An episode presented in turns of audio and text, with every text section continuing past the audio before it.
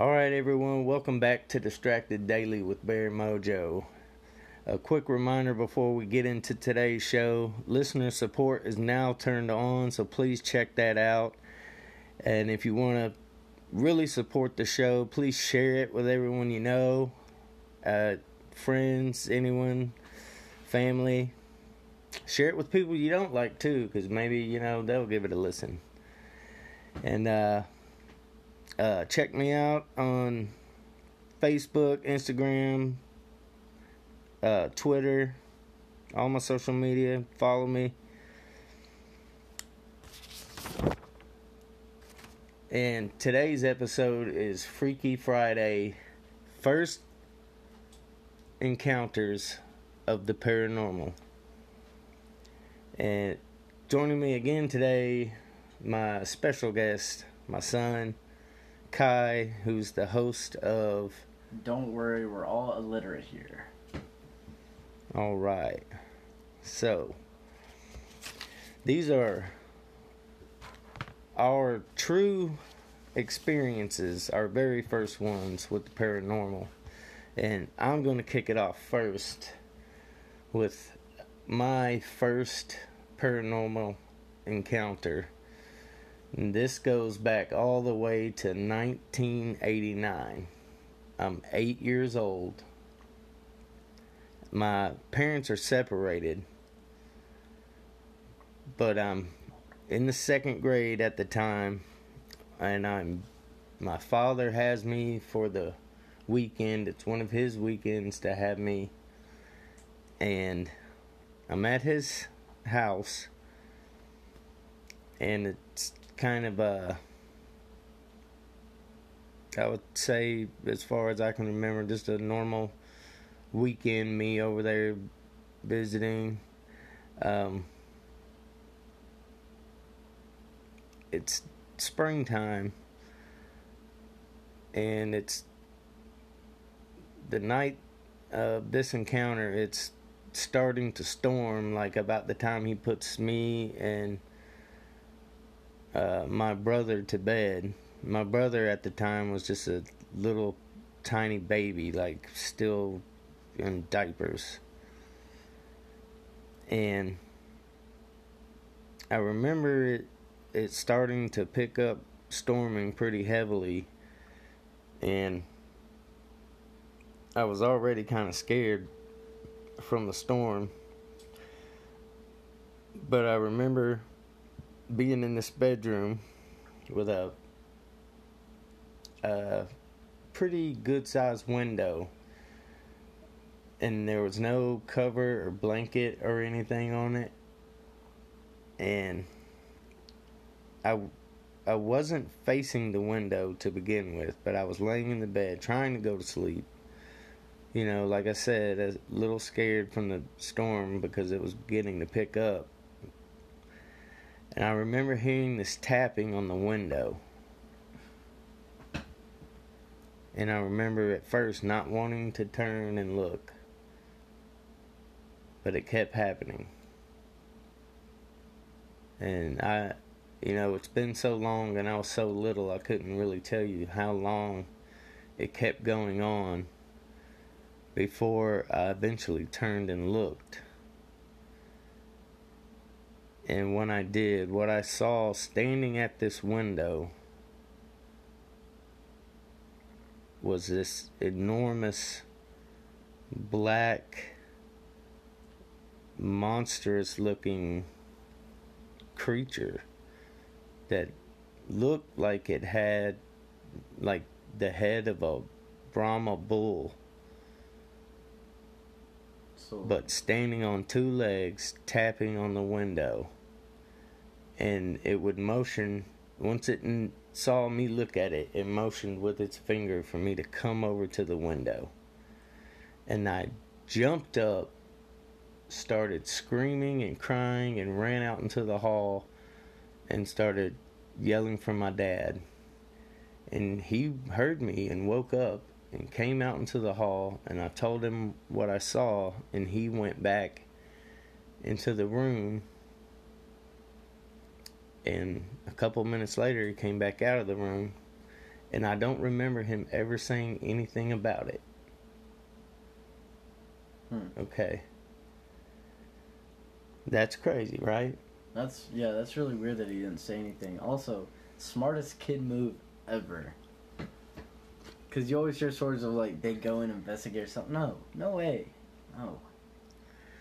Now, this event affected me so bad that my mom ends up having to put me in therapy. Because you know like i said it was over the weekend and you know at the start of the week i end up you know returning to school. Well over a period of two i think if i remember correctly my mom told me it was over a period of about two weeks uh, after two weeks she started getting a lot of calls from my teacher who noticed that I was starting to withdraw myself like really bad. I was starting to become quiet and wouldn't talk and wouldn't you know participate in anything. I would just sit at my desk drawing with my head down and I apparently I kept drawing the same thing which was this monster. So it it got concerning enough that my teacher eventually got a hold of my mom and talked to her and then met with her and showed her the drawings and then my mom puts me in therapy and I I'm not even sure how long I was in therapy for cuz Kind of like it's been so it's long. been so long, yeah. But that that was my very first paranormal experience. And what's crazy about that being my first paranormal experience is the house that that happened in. That was my father's mother's house that he was renting from her. She had moved elsewhere and she was renting that house to him. And I didn't find out until 39, 40 years later that my dad's sister in that house, that same house when she was a kid, almost the same age, saw the exact same thing in the exact same room through the exact same window. That's weird. So like, I bet you that house definitely has a history or something like that. But to see the exact same thing in like the, I guess similar situation, same window, that's kind of sketch.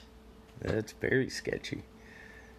And the where the house is, it's in Castalian Springs, and it's about a mile, mile and a half away from uh, Bledsoe's cabin. And if anybody listening knows about Bledsoe's cabin, it's you know supposedly very haunted and Who knows? Could be a future episode, perhaps. Could be. Well, I'll tell you, it's uh, mentioned in uh, Tony Merkel's episode called the Tennessee Triangle. He has a woman on there who is a historian from Sumner County, where I remember that. I remember We live. me about that. Yeah. and uh, she mentions it. But uh, yeah, that was my very first paranormal encounter, and it was pretty freaky. But it definitely wouldn't be the last. For sure. I mean, especially if it happened so young too. Mine. When does this take place? Like a few years ago, really? Like two, three ish, maybe. Pushing, pushing three, I think. So two, yeah. So not necessarily long, long time ago, but to me that's a very long time ago. So I had this friend, Jonathan. We hung out a lot. Uh, you know, classic teenager stuff being rebellious or whatever. And I go spend a weekend at his place. We're hanging out. Everything's fine. And me and him walk into the garage, and his uh, stepdad, I guess you could call him, was like, "Do y'all want to come see this?" And I was like, "Sure. What is it?" And it's in a Ouija board, sitting on the floor, with the box it came in under it. The thing, uh, I don't know what it's called. That triangle piece. A planchette. Yeah, That's what it's called.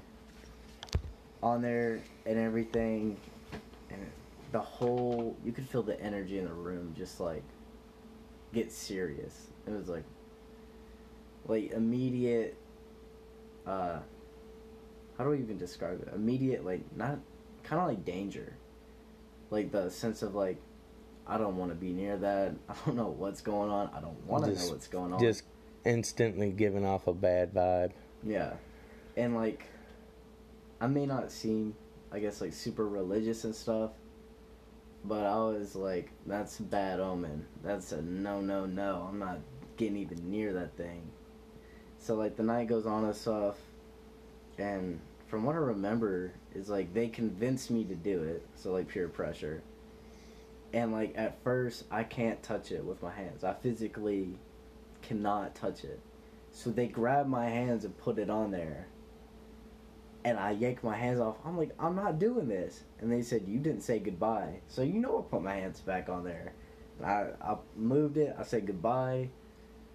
And the light bulb breaks. Mm.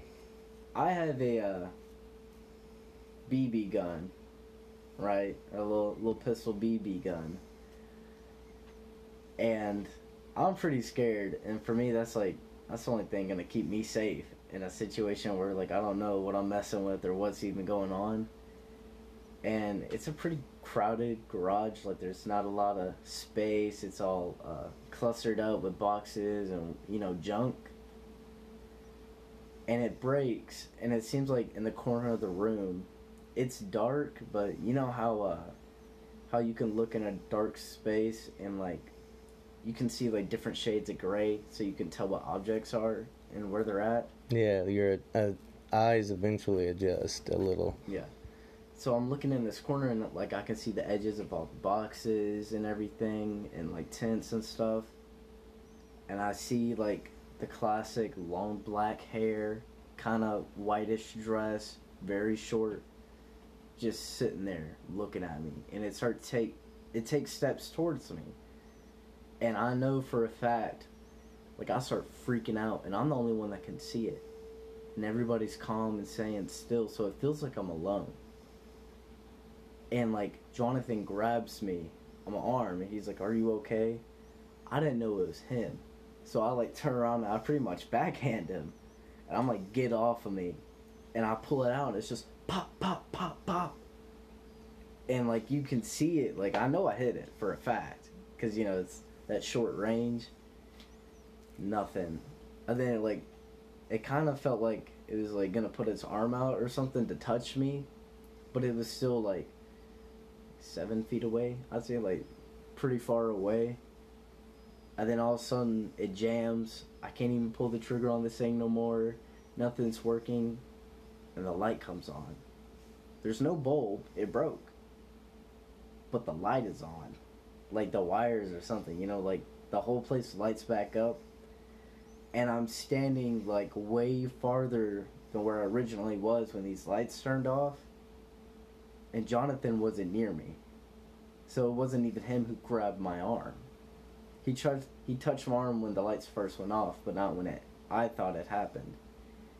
And he said that like i just started freaking out when the lights went off. I wouldn't talk to them or anything. And i was screaming crazy stuff telling like get away from me. And like being like protecting myself sort of wouldn't let nothing get close to me. And there's like holes in the wall from where you could see like you know where i was shooting the bb gun and everybody was like dude what just happened to you? I was like i don't know. And i, I told them straight up i was like y'all are crazy. I don't want to come back here. I don't ever want to touch this thing again. Y'all better burn it or something. And i told them i was like yeah you, Uh, you don't should burn it. Yeah, you shouldn't burn it. But I That's was, scary. and I was telling him I was like, I didn't want to do this, so whatever it is, it's not invited. And this was against my will, so obviously I'm upset and stuff. I'm like, no, y'all are into some weird stuff, and I'm not about it. I was like, no, no, no. Jonathan was against it, because when this happened, he wasn't in there at first. Like we walked in there and we were talking and stuff. He goes leaves, I think to get some some to eat, some mac and cheese, because that's kind of all we ate at his house. Is we'd fix some big bowls of Velveeta. Like man, that stuff was smacking. Besides the point, um, when it like when they get me to touch the Ouija board and stuff, he's not even there. So he walks in, I guess like mid thing. He goes, "What is going on in here?" And he said I wouldn't listen to him, like I wouldn't acknowledge he was there. I then like when I yanked my hands off, uh, and you know I had to say goodbye, so I put them back on and stuff. Everybody was telling me like I was different once I touched it, like my eyes, like there's a different look in my eyes. I wasn't acting like me. And I was like, You know what that sounds like, don't you? not like I got possessed. Yeah. Yeah. But to me, it's like it seemed like stuff was happening around me that no one else could see or notice. And like for the rest of that night, like it didn't traumatize me, but for the rest of that night, it was stuck in my head. So like I was like extremely paranoid. I thought I was seeing stuff, and most of it was just paranoia. Because if you get too paranoid, you know you can hallucinate and all that stuff. And what's crazy is shortly after this, um, I think we end up going to Taffany's. Like a little while after this has happened, and you end up cleansing me. Well, hold on, back up because when you came home from Jonathan's, we got to talk about what happened. I don't remember what happened. When you came home from Jonathan's, okay, the the day that you came home, that night, you went to bed.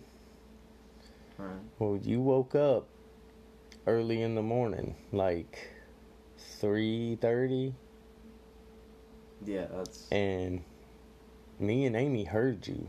You were talking. You weren't really making any sense.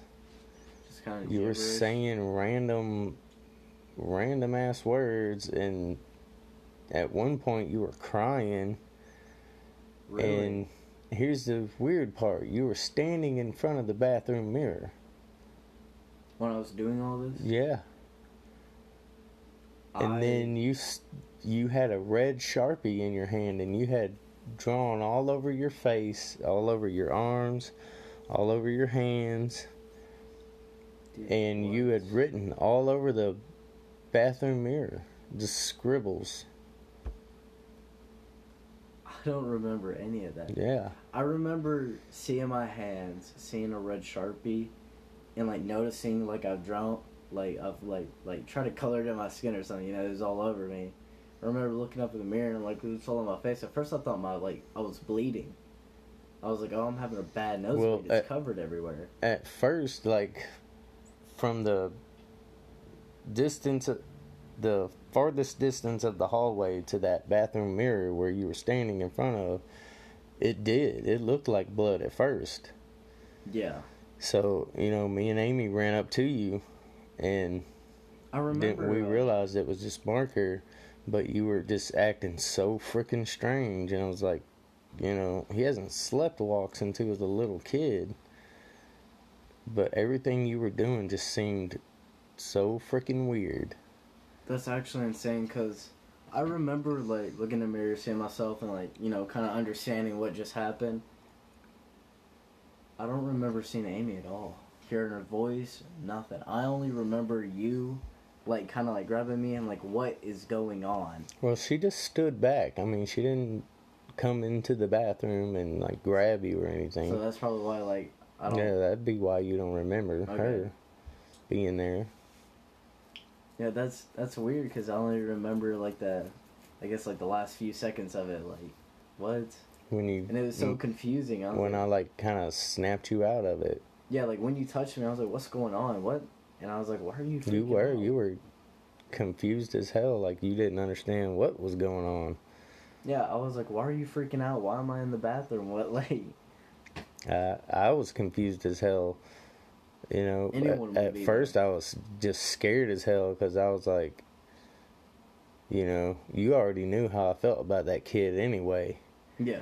But uh, my first thing was like, oh my god, he's done did some kind of drug that's fucked his brain up permanently, you know, you Yeah, know, and yeah. now he's gonna be But I mean, that's a serious worry and concern, especially nowadays. Like, like uh, weed. That's not even safe to smoke anymore. no nothing is safe yeah. anymore now that fentanyl is wreaking havoc on the country. Yet people are worried about cigarettes. Like, dude, I'd much rather go buy a pack of cigarettes to be safe smoking that than you know end up like ODing because it's laced or something like that.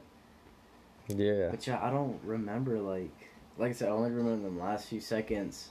And then like the next day felt like normal and stuff, but I was just like, I thought it So was who who made you put your hands on the Ouija board? It was uh, I think it was his. Was it It wasn't him. It was uh, his wife. It was Jonathan's mom, because she was freaking out. She was like, "You didn't say goodbye. What are you doing?" And like grabbed my hands, like put it on, and like moved it to goodbye. And she was like, "Okay, you're good." So okay, just this is my actual first time hearing this. So and just from that perspective, it sounds to me like this is something they did often. Yeah, like experience with yeah. And it's weird because like I asked Jonathan, I was like, Now, when you were over at their house, did you see any uh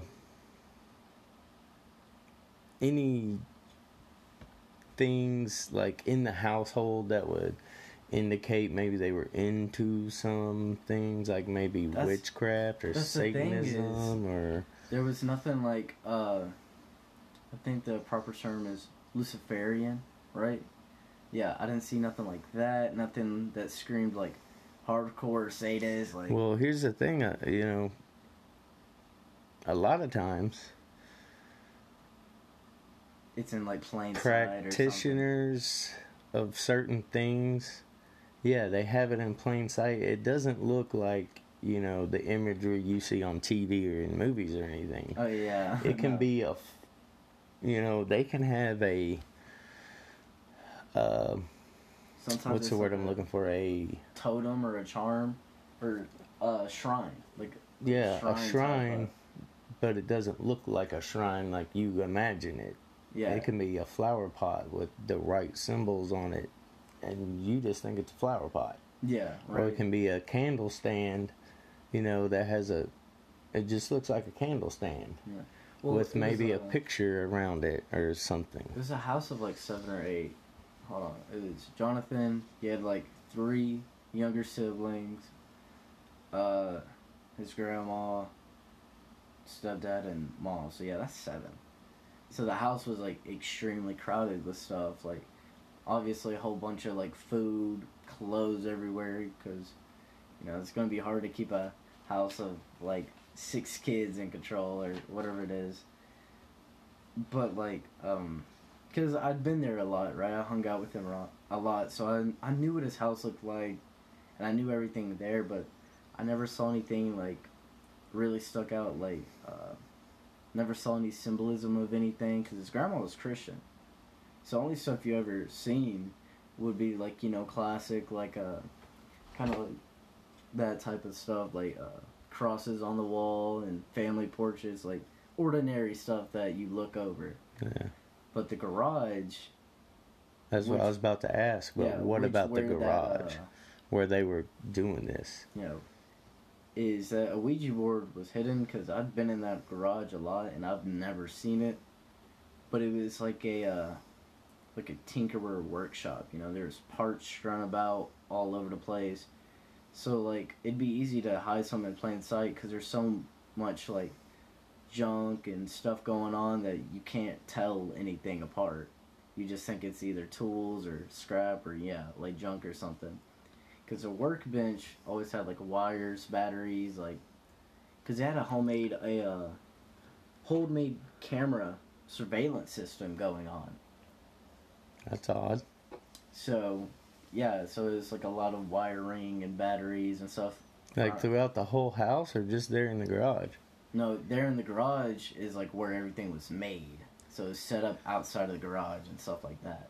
Okay. Even had a uh, security system, so it's a camera on the outside of the garage on the door. Uh, it sees you like going in at the door, and there's another one on the other side that looks out towards the front door sill. So when you walk in, uh, the dude gets like a notification. It's kind of like ring doorbells now, right?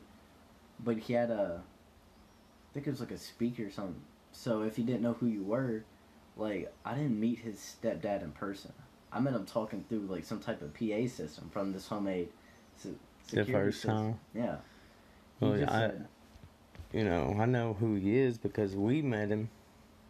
You know, that couple times they came over He, here to uh, pick you up. dull knife in the shed. But but it was so weird because he was like, "Who are you? Oh, you're Jonathan's friend and stuff," and like had a uh, voice changer on. You could tell and all this stuff. And I guess he asked because I didn't show him my face. You know, I had a hat and uh, I think a gaiter mask on because it was cold and stuff.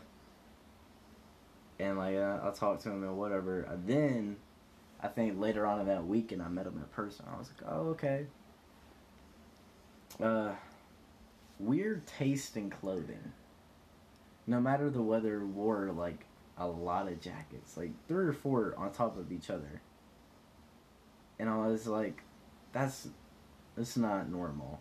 And I get like the stereotype of like homeless people wear a lot of ripped up jackets and stuff. But it's like, eh, you live in a house, you're obviously making like enough money to keep everything going. But why are you wearing so much jackets when it's like either not cold or it's hot I just, I just wonder how long they've been, Like, you know, messing with the Ouija board and, you know, what kind of effect it had on them, mixed with other things we know they were doing in their life. Yeah. You know. What's weird is the mom. Okay, she didn't seem like she did it a lot, but like you, very knowledgeable of the stuff, and being like, "That's not a good idea." So at first, she sat back and didn't do nothing and kind of watched. That's another thing that's really strange. Yeah, that that's uh that's something like set off. Also, for an adult to do that to, you know, uh, basically a child, Yeah, because force them to do that, something, you know, you expressed that you didn't want to do it, right? I was nothing but like what 12, 13? Well, I'm 16 now, so yeah, I was like. Well, you would have been 14 14 oh yeah that's right but still that's really young because you were 14, 15 when we met the Jonathan kid. he's actually not that bad he's changed a lot but you know it was also i think his environment was a big part of the way he was and stuff which is often the case so but you know good for him glad he's doing better Yeah. That's still though. That's a that's It's- crazy. That's a it's insane that's a horrible experience too. To it be forced like that into something that turns out so scary. Well, it's like, and it felt so, uh, I guess demonic. Cause, um, you know, I feel, I feel very strongly towards, um, Christ as my Lord and Savior and all that stuff. So for me, I think that's what made me the most uncomfortable is it was spiritually uncomfortable. Is Yeah. was the scariest part about it because I understood something bad was going on, and then it wasn't something I could control at all. So I guess it would be like, uh, like we were talking about the other day, like yeah, spiritual attack is kind of what it felt like. Because it was like this is against my will, and Maybe maybe they sensed that about you. You know, when you first came into that garage and they wanted to test it and see. Maybe that's why they forced your hands down on there like that. yeah, because it wasn't like a extremely aggressive, like grabbing by the wrist, yanking. It was like she put my hands together, and like gently but also forcefully put it down. It was like you need to say goodbye for your safety. And like that's the thing that she kept talking about. I, I just now uh, realized that you know thinking back back on it and stuff. Is she was always talking about my safety and what to do, like um, keep a clear mind, keep positive thoughts, keep positive energy. I didn't understand energy or nothing like that at the time. Like I have a better grasp of it now, but there's still so much to learn. Well, that it, right there is an indication that she knew way more than you thought she knew, oh yeah, and she shouldn't have even put you in that position in the first place. You shouldn't have been allowed to come in the garage. yeah. Which uh, we weren't allowed in the garage if they weren't there. Was also the thing. So it's like me and Jonathan normally hung out in his room, just either. I mean, we didn't even play the PlayStation that much. We just hung out, talked to each other about sometimes school drama, the girls we liked, regular stuff. So like that's why at first like I didn't understand why uh why you were like against me hanging out with him because I was like, well, we don't do anything bad. It was more of the environment that was bad than rather I would say just him. Yeah, and sometimes a parent just knows. Yeah, that gut feeling. hmm Yeah. I would definitely say, out of especially anything I've experienced since then, oh, it cuts a cake. I've never been through something more uh, terrifying. Well, m- my first encounter doesn't qualify as the scariest, but the fact that I can still remember that So like it happened yesterday is number one odd, and then the fact that I found out, you know, you So know, once I turned later.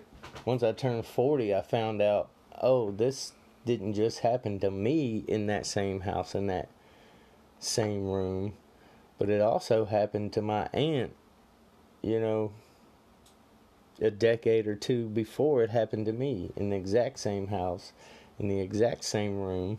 Yeah, I think it's because it traumatized you, right? Because you had to go to therapy for that, so it was a traumatic. Yeah, So I think. obviously, I mean, yeah, yeah. So I think like uh, that's why you remember it so well. Is yeah, you're never forgetting that for sure. Like I'll, I'll never forget like what happened then, that main event of like lights going out and all that stuff. But of course, like small details, like yeah, that stuff slips. yeah, I, yeah, the small details you eventually dismissed because you know that shit don't matter. Yeah. what matters is you know the the thing that Yeah. What, you know seared it got seared into your mind so because it was life bad that you'll you know Yeah. you still haven't forgotten it and you never will And what's weird is like, I was scared, obviously, right? Because I didn't know what was going on. But it wasn't the type of fear of like, it's not the same as running across, I guess, like I'd say, coyote on my own. That fear of like, well that's a n- natural predator yeah, when you see something like what you described in the garage or like what I saw outside of the window that's a unnatural that's a whole nother kind Yeah, of fear So it's a, yeah, it's it's in its, um, Yeah, you're in two different worlds here. court, Yeah.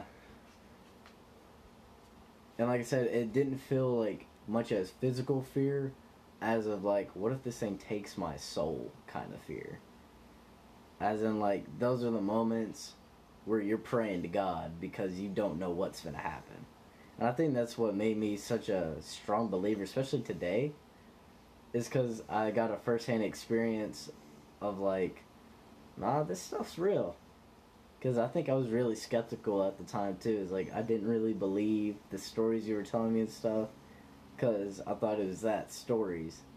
No, no, it's real. And I think that's what a lot of people struggle with is they don't believe until, you know, either they see it or get a hands-on experience. You don't, you don't want it. Just believe. Watch from Yeah. a safe distance. That's true a lot, and that happens with more things than just uh, religion or spirituality. A lot of a lot of other things in life people struggle with in that same sense. Don't think They- it's gonna happen to them until it does. They become uh, responsive instead of proactive. They don't deal with something until it's already happened and they have to negotiate a response to it instead of doing something proactive or doing something to prevent I was gonna something from happening. Yeah. Man, it makes me nervous just talking about that because I Why? guess now that like I'm I'm older and I know a lot more that uh it sinks in now of like that situation really was terrifying to be in. That happened to me now, I'd free, dude. Not only terrifying but dangerous. I mean, you know, oh yeah. What what if you were to have been possessed? And you ever think about that? What if that's the thing, it's like if I was possessed, then like are those fabricated memories of what happened and what I had seen? Or like was it illusion? Like that's the Could crazy be. part is like the devil was alive from the beginning? Yeah. So it's like, what if all the story I told didn't even happen, and it's just what they told me it happened, right? That's that's crazy to think about.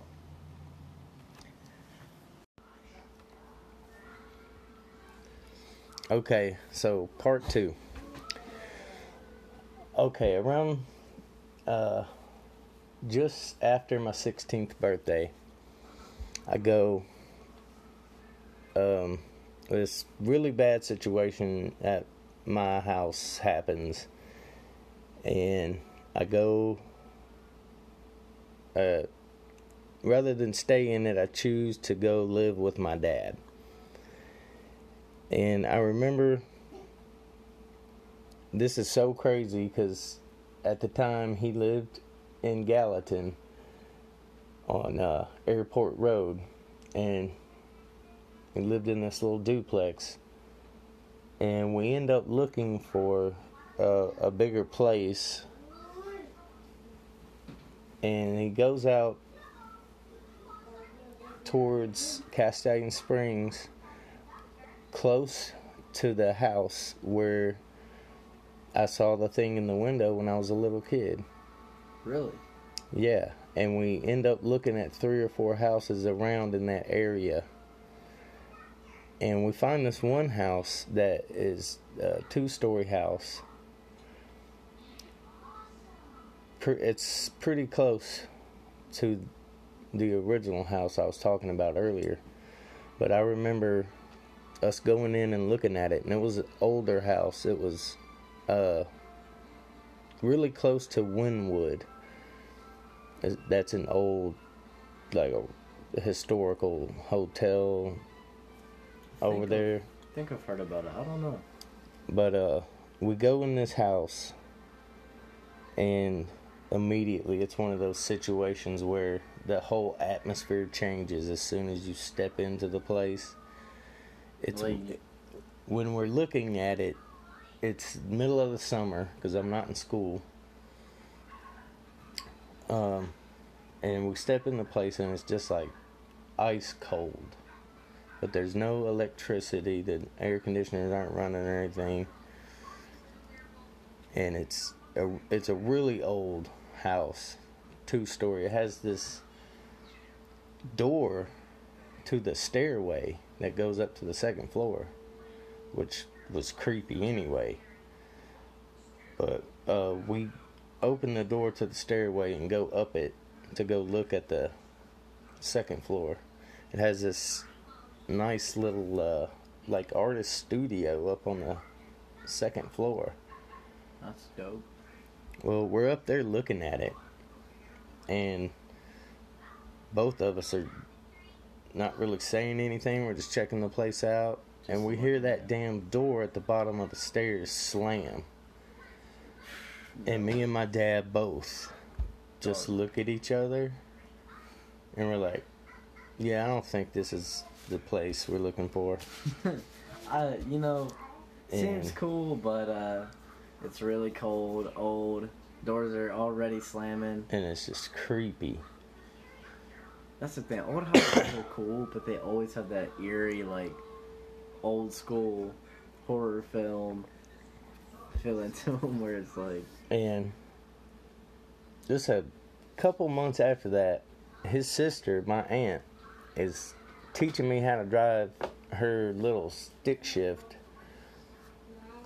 And I don't even know how we get on the topic of this, but she's telling me about some urban legend slash ghost story. Um, and we were somewhere close to where she lived at the time, which was somewhere on the outskirts of like southern, the south side of Nashville. And she's telling me this urban legend about uh, these railroad tracks where some horrible accident happened, like a busload of children got killed by a train crashing into it, like the bus stalled on the train tracks or something, and the train couldn't stop that's something awful. like that. But she's telling me about it as we pull up to the location, Oh, and she stops just short of the train tracks and gets out of the car and pops the trunk and grabs this bag of flour and closes the trunk and sprinkles this flour all over the back of her car and then gets in the car and she eases up on like right on to the middle of the train tracks turns the car off and puts it in neutral you know yeah. that's what you do in a stick anyway. And we sit there for a minute, and sure enough, the car rolls over the train tracks. Man. And, you know, we go on down to the. There's a stop sign like maybe 50 yards past the train tracks. We stop there and get out and look at the car, and there are these little marks in the flour all the way around the back of her little Geo Metro or whatever it was. And that was just, I was like, "N- nah, No way. no, no freaking way. Was it like tiny handprints and stuff? Like, I, I don't remember seeing exactly little handprints, but little marks like where fingers would be. As if they like push it like that, sort of like uh, fingers Yeah, outward, but not not full palm. handprints, Yeah. like palm prints where you can see, you know, the actual Where run of the fingerprints and all that. Yeah, no. Nothing like that, but you know, that was a freaky experience right there. That's that's one of the moments where it's like you have to believe in that stuff then, because it's like there's no other explanation.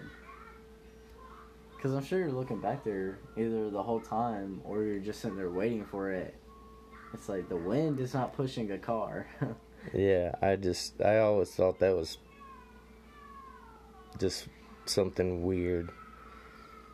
It's a tragic story, but that's also uh, I don't, I don't even know, you know, what that urban legend or ghost story is or where it came from or anything. I just remember her, you know, I vaguely remember her telling me the story as we're going to the place she's talking about. And then, you know, To test it basically, I remember her doing that and then that happening. Showing you like, yeah, see, you thought I was kidding. Yeah. And I was like, okay, I believe you. I wonder if she's uh, like did it before though, right? Because that's that seems like a thing of like she was prepared, had flour in the trunk and everything. She's like, I've been waiting for a chance crazy. to do this again.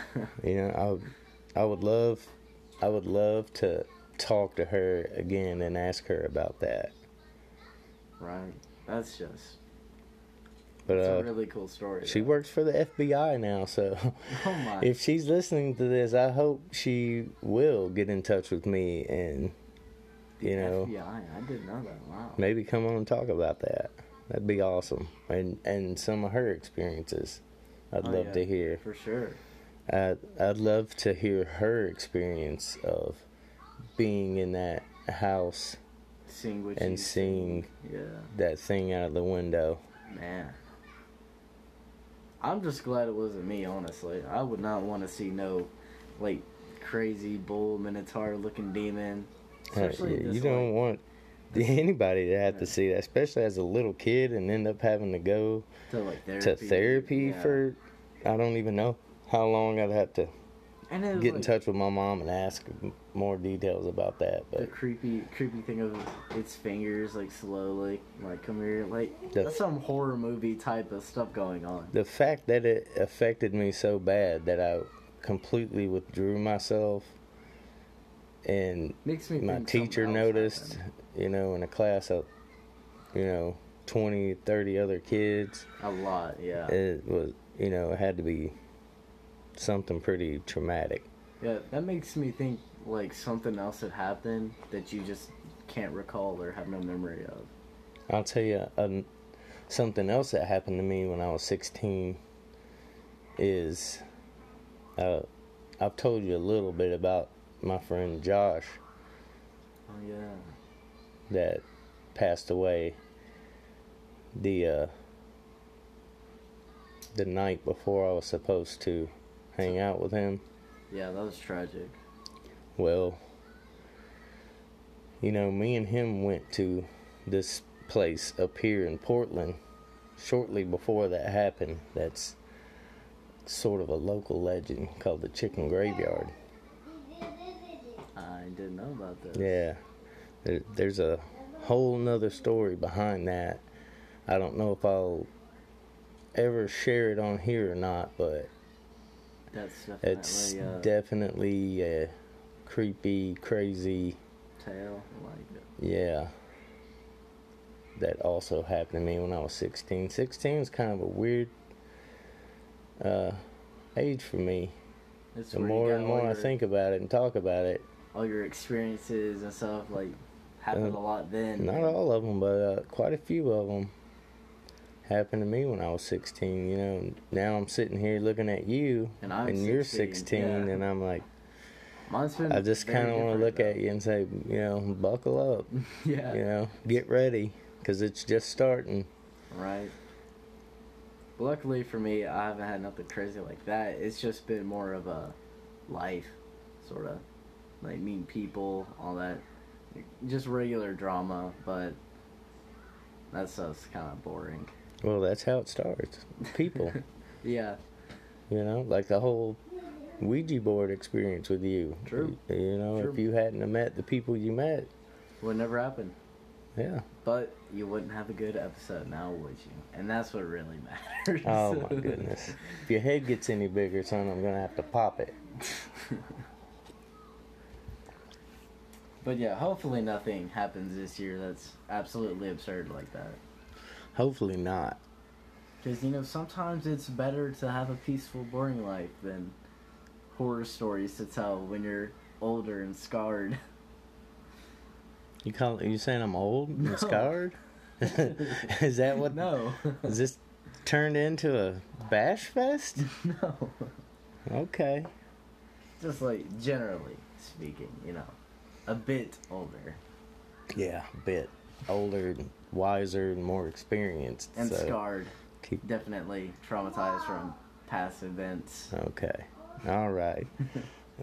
With that note, we're going to wrap it up, folks, for part two of Freaky Friday's first truly terrifying paranormal experiences on Distracted Daily with Bear Mojo. If you have a freaky